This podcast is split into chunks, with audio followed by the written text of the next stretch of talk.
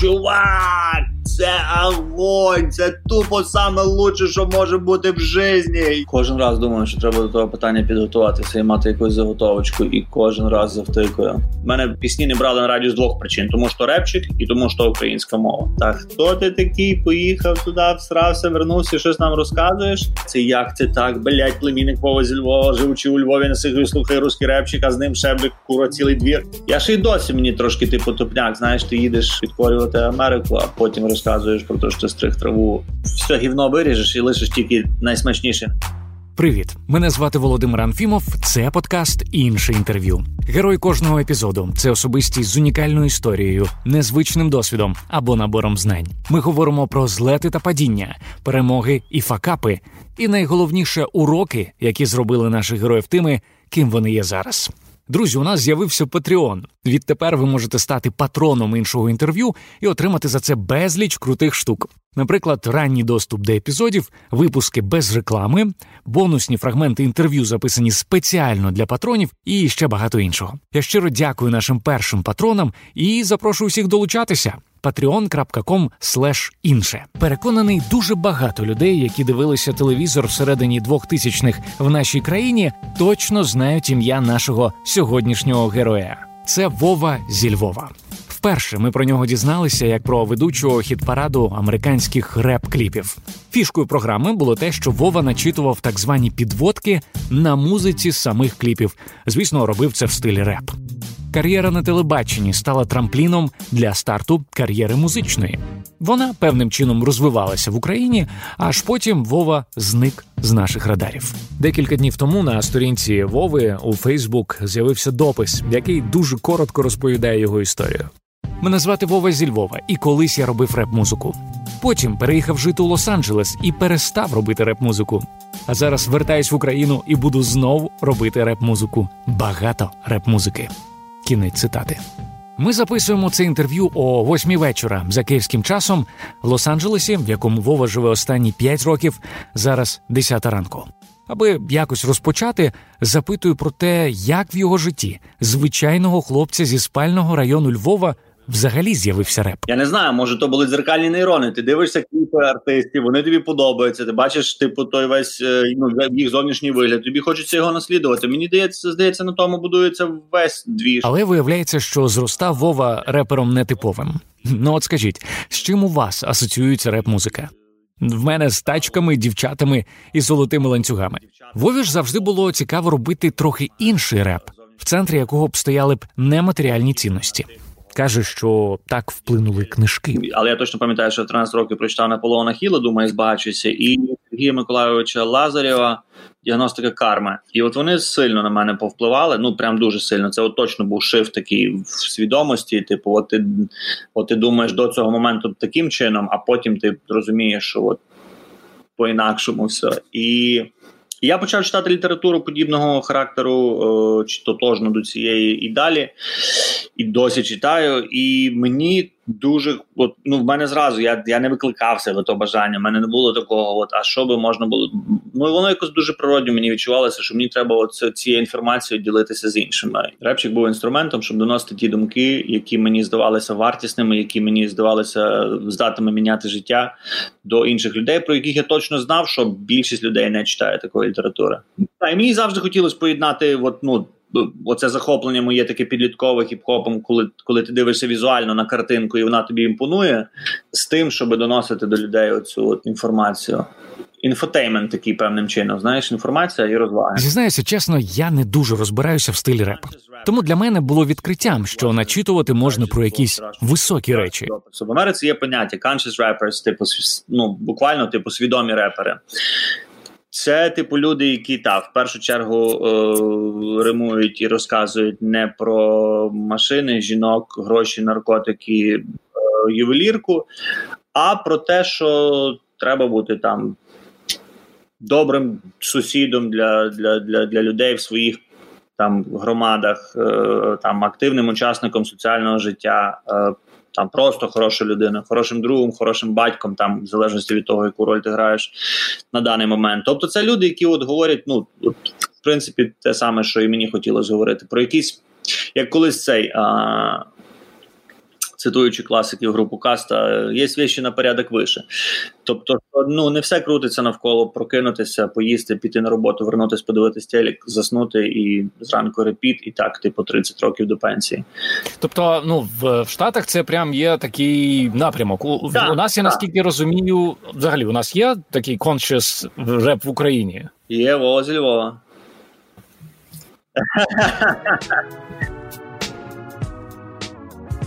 Поки ми розмовляємо, мене не залишає думка, що у середині 2000-х Вова трохи випередив свій час.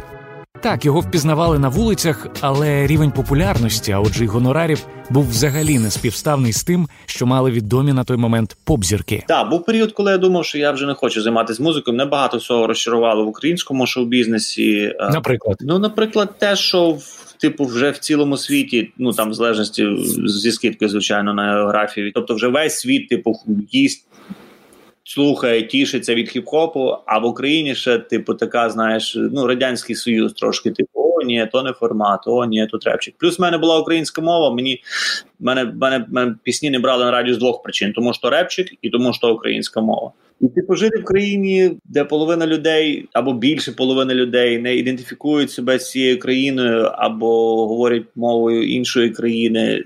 То були одні з вагомих причин. Вова говорить про причини, через які він хотів поїхати в Америку. Щоправда, одразу додає. Єдине, що я можу сказати, що я я не їхав, я не так їхав з України, як я їхав власне в Штати. Тому що в якийсь момент я е, почувся в силі робити музику англійською мовою, і в якийсь момент мені це стало цікавішим, тому що на тому рівні, на якому тоді е, був шоу-бізнес і був ну готовність українців споживати реп-музику, і аж один е, я серед людей. Е, Ну, в площині відомості, кого люди знали, от на такому рівні, що там плюс-мінус всі, типу, знали, могли не знати мою музику, але точно чули Вова зі Львова. Ну тут далеко не можна було типу йти. Або принаймні я собі тоді не уявляв. Ну, типу, паралельно починав робити музику Потап, і я бачив, в якому напрямку можна рухатись, щоб, типу, твоїми слухачами. Хоча в тому випадку я би швидше сказав, споживачами твоєї творчості теж слово сюди можна з натяжкою. Ну, напевно, творчості, да. А, Мені такий шлях не подобався. Я таким шляхом не хотів іти. Мені ближче був е, хіп-хоп без такого схрещування з е, відверто дешевою поп-музикою. А щодо Америки, зізнається. То була величезна мрія. Тому що я дійсно давно мріяв про Америку. В 2007-му ходив ем, в посольство. Мені не дали візу туристично, і з того часу в мене якийсь такий пару ну, пару років прямо стрьом був, що мені може типу і не дадуть, і я так ніколи туди не потраплю. Це взагалі буде топняк. А ти ж ти подивишся фільми, переважно голівудські, знову ж таки репчик, і ну і ти бачиш цей Нью-Йорк, бачиш цей Лос-Анджелес. Ти типу з дитинства на то дивишся знову ж таки в телевізорі, який для тебе є взагалі, як от, ну на той момент от, вікно типу в світ. От є ти, от є телевізор, де є весь весь світ. Ну і воно якось да на мене принаймні воно лягало так, що мені дуже сюди хотілося. А... Я я чув, що не останню роль е, в твоєму переїзді до Америки е, відіграв е, тут для когось буде цей сюрприз. Дідзьо. Ти можеш про це розказати? Ні, Дзідзю відіграв роль е, в тому, що я поїхав в Америку не з трьома тисячами доларів, а з десятьма. Тому що писали пісню Павук, і вона стала хітом. І він покликав мене з собою в тур е, там невеличкий. Да, І там було сім міст, на яких я заробив по тисячу доларів за за виступ, і поїхав в Америку не зовсім на галяках. Я не можу не запитати Вову про його відчуття коли він розуміє, що от-от здійсниться його мрія. Він опиниться в США. Тому цікавлюся, чи пам'ятає день відльоту? День пам'ятаю, але е, я тобі можу сказати, що день був ну день не був там особливо емоційно наповненим. Окрім того, що це було прощання там з рідними е, сім'єю. Це було 21 22 вересня, 22. А все літо перед тим, от літо було класне. Це до речі, я недавно десь прочитав, що вже типу психологи знають, що це факт, а не там здогадки, якісь що очікування а якоїсь е, ну події, яку ти розцінюєш як позитивно, воно емоційно е, яскравіше тобою переживається, ніж сама та подія. Отак От в мене було з штатами. От, типу, 100%. То літо перед штатами я був дуже. Ну, це типу була якась суцільна ейфорія. Що ти відчував? Ну я відчував, що що, що от от от збудеться одна з найбільших мрій в моєму житті, і типу було круто. Було круто, було відчуття, що от якась одна частина життя закінчується і починається інше. Причому починається не не, не з кіпішу, з якогось не з трауру, не з травми, не з драми, а на типу, зі здійснення однієї з найбільших мрій. Що було далі? Чи принесло Вові задоволення здійснення його дитячої мрії? І чому в якийсь момент він перестав створювати музику? Про це далі в подкасті інше інтерв'ю. Я хочу сказати спасибі нашим інформаційним партнерам на часі. Це онлайн-видання про все, що цікавить сучасного українця від підприємництва та стартапів до культури та урбаністики. Наприкінці цього епізоду на вас чекають бліц запитання до Вови від читачів видання. До речі, ваше запитання також може прозвучати в нашому подкасті. Слідкуйте за анонсами гостей на сторінці на часі Facebook або в Твіттері, а також в Телеграмі, і ставте ваші запитання. Ну а ми продовжуємо. Уявіть, ви про щось дуже довго мріяли. І от нарешті ваша мрія здійснюється. Ви при цьому не відчуваєте нічого. Ось як це було у Вови місяць перед нами поїхав ще один знайомий, також в Лос-Анджелесі. Ми ще поки були в Україні, я йому пишу: ну що там? Він каже: Чувак, це огонь, це тупо саме лучше, що може бути в житті. Я думаю, вау, клас, це ж як я собі то уявляв. Тобто я так був типу на хайпі через то. Тут ще мене цей товариш, типу, так зарядив. І також ми приїжджаємо. Я очікував, що мене буде перти, от так, як от я собі розраховував, а мене взагалі не пре. І я пам'ятаю, Десь посередині між перших пару днів і перших пару тижнів, е, бо десь якийсь такий часто тривало. Я прямо пам'ятаю, як я сам в якийсь момент звернув увагу, що я замахую дружину і друга свого, і типу, так так, так а чого мене не пре? Я типу всю життя чого, чого мене не пре, так як я думав, що мене буде перти. І воно так дуже поступово, дуже поступово. Я в якийсь момент поїхав там велик позичив в якихось знайомих знайомих кажуть, стоїть велик, буде півроку стояти, хочеш бери катайся. Е, прав в мене не було, машину я ще не планував е, брати, і, а відстані великі, якось пересуватись хотілося. Поїхав, взяв той велик, дивлюся по по Google Maps, типу 20 цих 20 кілометрів додому. Думаю, ну що буду їхати зараз на автобусі. Сів на той велик, коротше, з, з іржавим ланцюгом. І поїхав і мав е, на телефоні тупака, мав навушники, і собі виробив тупака, і оцих 20 км собі не, спіша по Лос-Анджелесу на велику. То був перший раз, коли я от а що, що, що ти бачив через... навколо? Ну, от я зараз собі уявляю музику тупака. Що ти бачив? Просто лос-анджелеські краєвиди, ну стандартні, якісь вічно стабільно блакитне небо, пальми, хороша погода. Ще тоді якось так досить, ну навіть не просто тепло, якась така трошки спека тоді була, коли ми приїхали, десь по-любому 30-35 і вона так трималася пару тижнів. А, І і от я їду, і цей тупак мені в вухах, і воно так все концептуально, знаєш, е, це складається.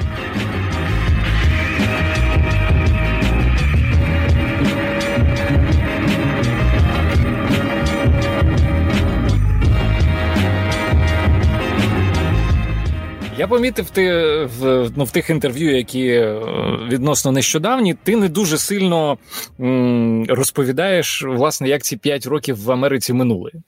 Можеш може зробити виключення і розказати, власне, чим ти ці п'ять років Вова в Америці займався? Ем, Так, значить. Е...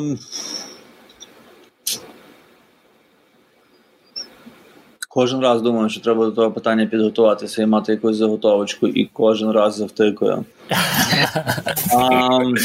Ну, можеш розказати просто, як є.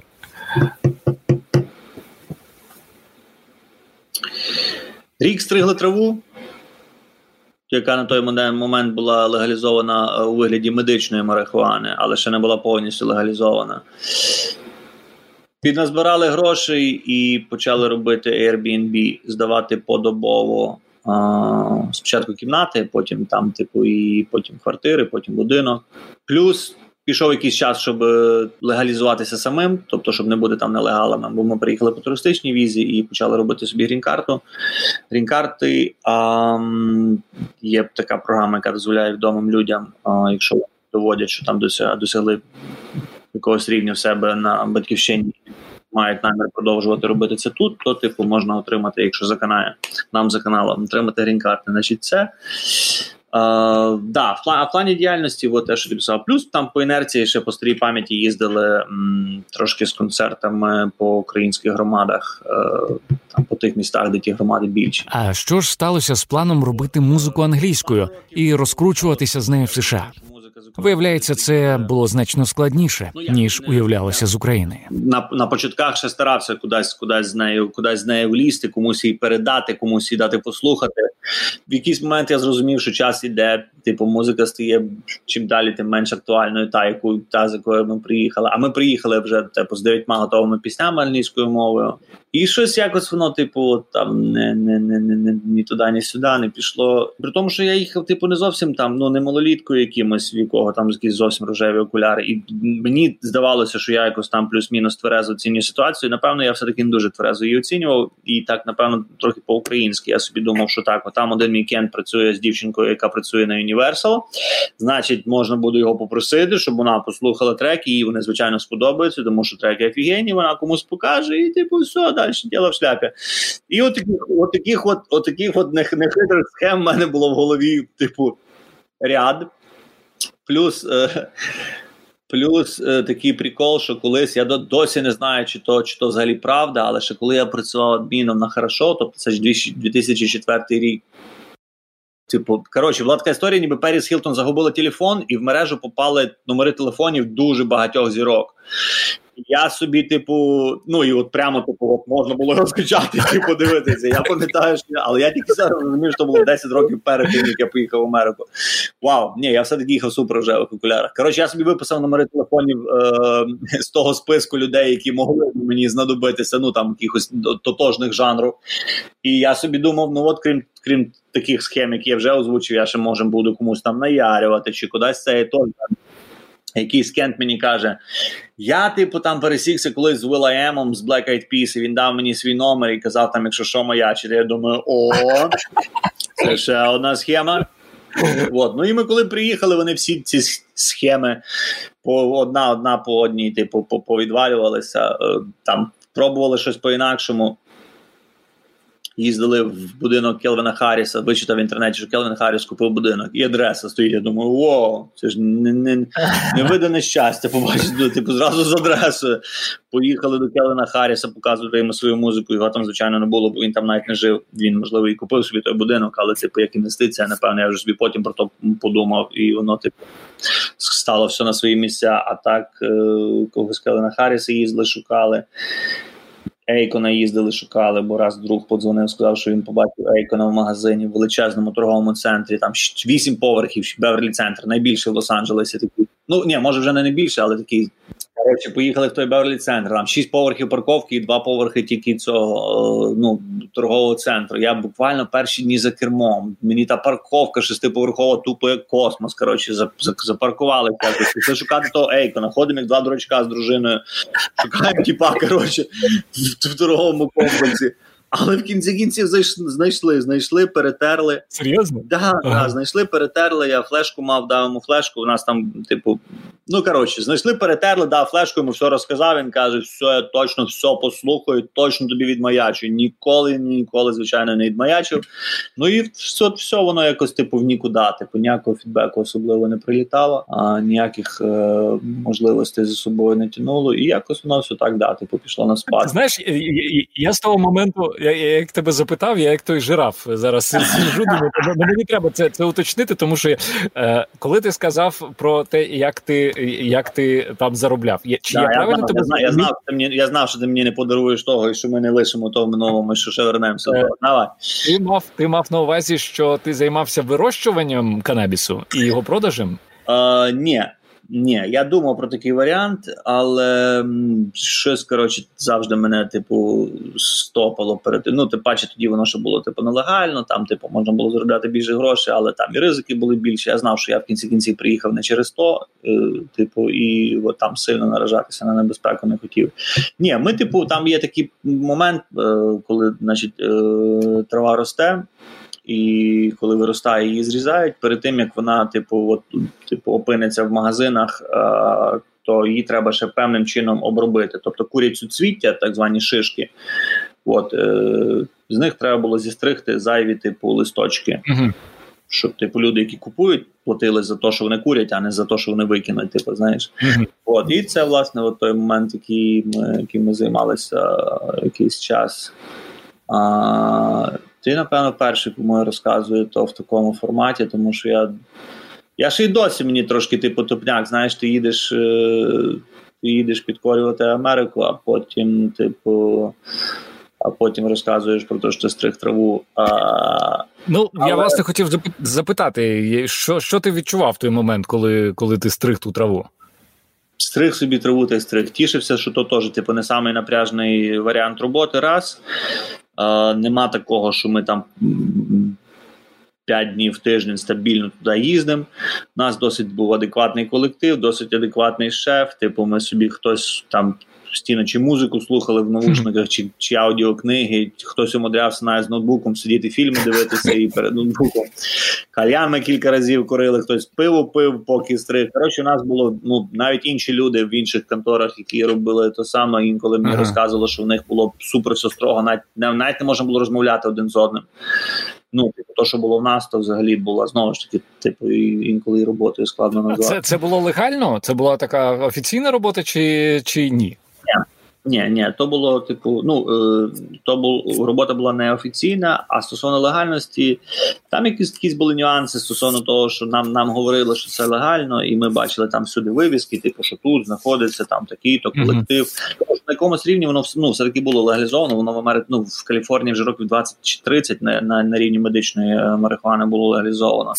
Е, це типу, щоб ти собі розумів, ти йдеш до лікаря спеціального, значить теж всюди реклама по місту. Ну на той момент ще була. Ідеш до лікаря, і ну умовно кажучи, або кажеш, що тебе безсоння, що тебе мучує безсоння, або що в тебе мігрені постійні головні болі, або що в тебе травма. От я там колись палець вибив на баскетболі. Я кажу, от в мене там на дощ починає типу нити чи ще якусь фігню. Mm-hmm. Він розуміючи, махає головою, каже: ну що, значить, треба вживати. Типу, пише тобі довідку, що тобі треба вживати, платиш 25 доларів, чи 35, чи 50. І маєш на рік таку справку, що ти можеш типу, mm-hmm. легально це легально купувати, легально вживати, легально зберігати. Ну наскільки мені відомо, що при онкозахворюваннях це також часто е, виписують і там взагалі, типу,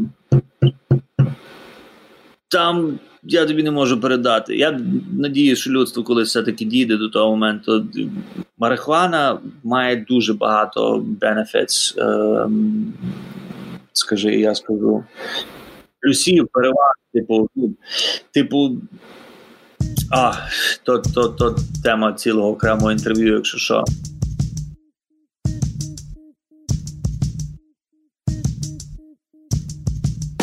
На той момент, замість запланованої години, ми проговорили з Вовою майже півтори. Але я так і не запитав у нього про плани.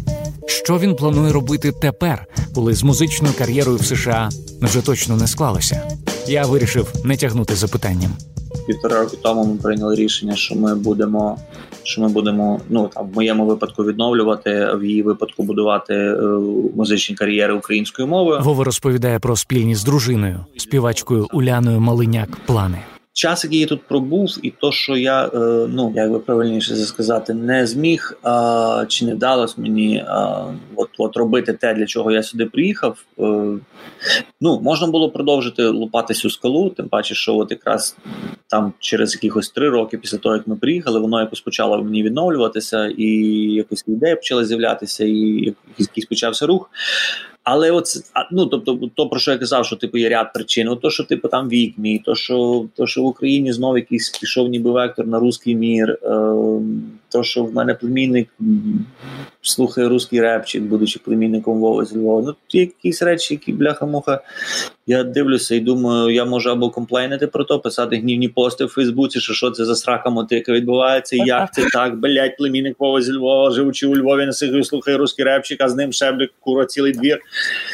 Або я можу робити репчик українською мовою і ну, і, і, і таким чином впливати на зміну цієї ситуації. Що що у тебе в планах? Як ти собі бачиш це повернення? Я планую реалізовувати свої таланти в максимально широкому спектрі можливостей. От, ну, типу, якщо коротко, то це музика, інтернет, е, серіали і кіно. Ну коротше, сучасне сучасне мистецтво, сучасне сучасне аудіовізуальне мистецтво. Круто. Ну е, ти сказав, що ти е, я так і не зрозумів. Ви переїжджаєте в Україну, чи ви плануєте е, жити якось між двома країнами? Ми плануємо наразі. Ми будемо їздити. Ми типу 50 на 50, Я думаю, буде можливо, навіть не можливо більше часу. Ми будемо в Україні там типу 60 на 40. Um, Ну, мені все одно імпонує, що можна в кінці кінців з сірої української зими поїхати собі там чи на місяць, чи на два, чи на три в Лос-Анджелес, який так чи інакше я полюбив за той час, що ми тут прожили, і в який я впевнений, мені буде хотіти звертатися. Якщо буде, а якщо не буде, то не буде хотіти і все. Тобто я стараюся це не мастити собі голову тим, що немає відношення до того, що я знаю, мені треба робити. Мені треба а, розвивати українську сучасну культуру а, шляхом того, щоб реалізовувати свої таланти. На сам кінець я поставив Вові декілька запитань, які надіслали читачі онлайн-видання на часі. Це нагадаю наш улюблений медіапартнер. Сергій питає, без яких девайсів Вова не уявляє свого дня. Напевно, без телефону було б складно, хоча я давно хочу собі робити раз на тиждень розгрузочний день. Щось все ніяк не дадуть руки. Каріна запитує: е, назви три свої улюблені книги. Перша е, бесіди з Богом, е, трилогія, автор Ніл Дональд Волш. Третя це та, яку я читаю зараз. Конкордія Антарова. Два життя. А друга посередині між ними душа звільнена. Вона в перекладі буде українською мовою. Автор Майкл Сінгер.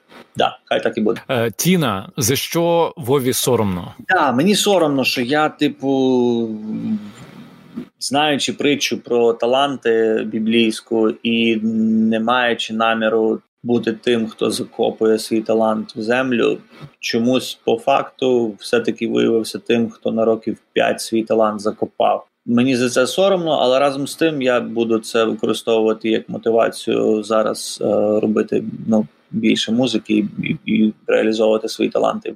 Лена запитує твоє улюблене місце в Лос-Анджелесі, Львові і Києві. Клас в Києві Андріївський узвіз, а у Львові, напевно, це баскетбольний майданчик на Сихові, на якому я грав баскетбол біля моєї школи 90-ї.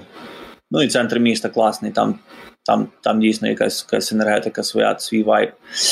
А в Лос-Анджелесі, напевно, напевно, обсерваторія Гріфіта, яка біля якої ми живемо, і яка оточена парком імені того самого Гріфіта, в якому ми часто хайкаємо, і часто там або зустрічаємо сонце, або проводжаємо сонце. Напевно, от це якесь таке місце, та де ми вже якось зарядили його собою, самі зарядилися ним. А, Так, обсерваторія Гріфіта. Бум! Вау, то було складно. Такою була наша розмова з Вовою зі Львова. Наостанок хочу порекомендувати послухати останній міні-альбом Вови Музика радості в бідові часи.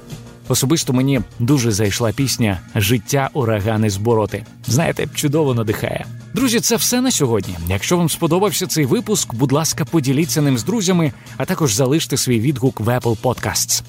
Також я запрошую вас стати патроном іншого інтерв'ю і отримати за це безліч прикольних бонусів, наприклад, ранній доступ до епізодів, а також унікальний контент, доступний лише для патронів. Наприклад, вже зараз, ставши патроном, ви можете почути розповідь Вови зі Львова про його шлях до медитації і те, що вона змінила в його житті. patreon.com інше. Я прощаюся до наступного випуску. З вами був Володимир Анфімов. Почуємося.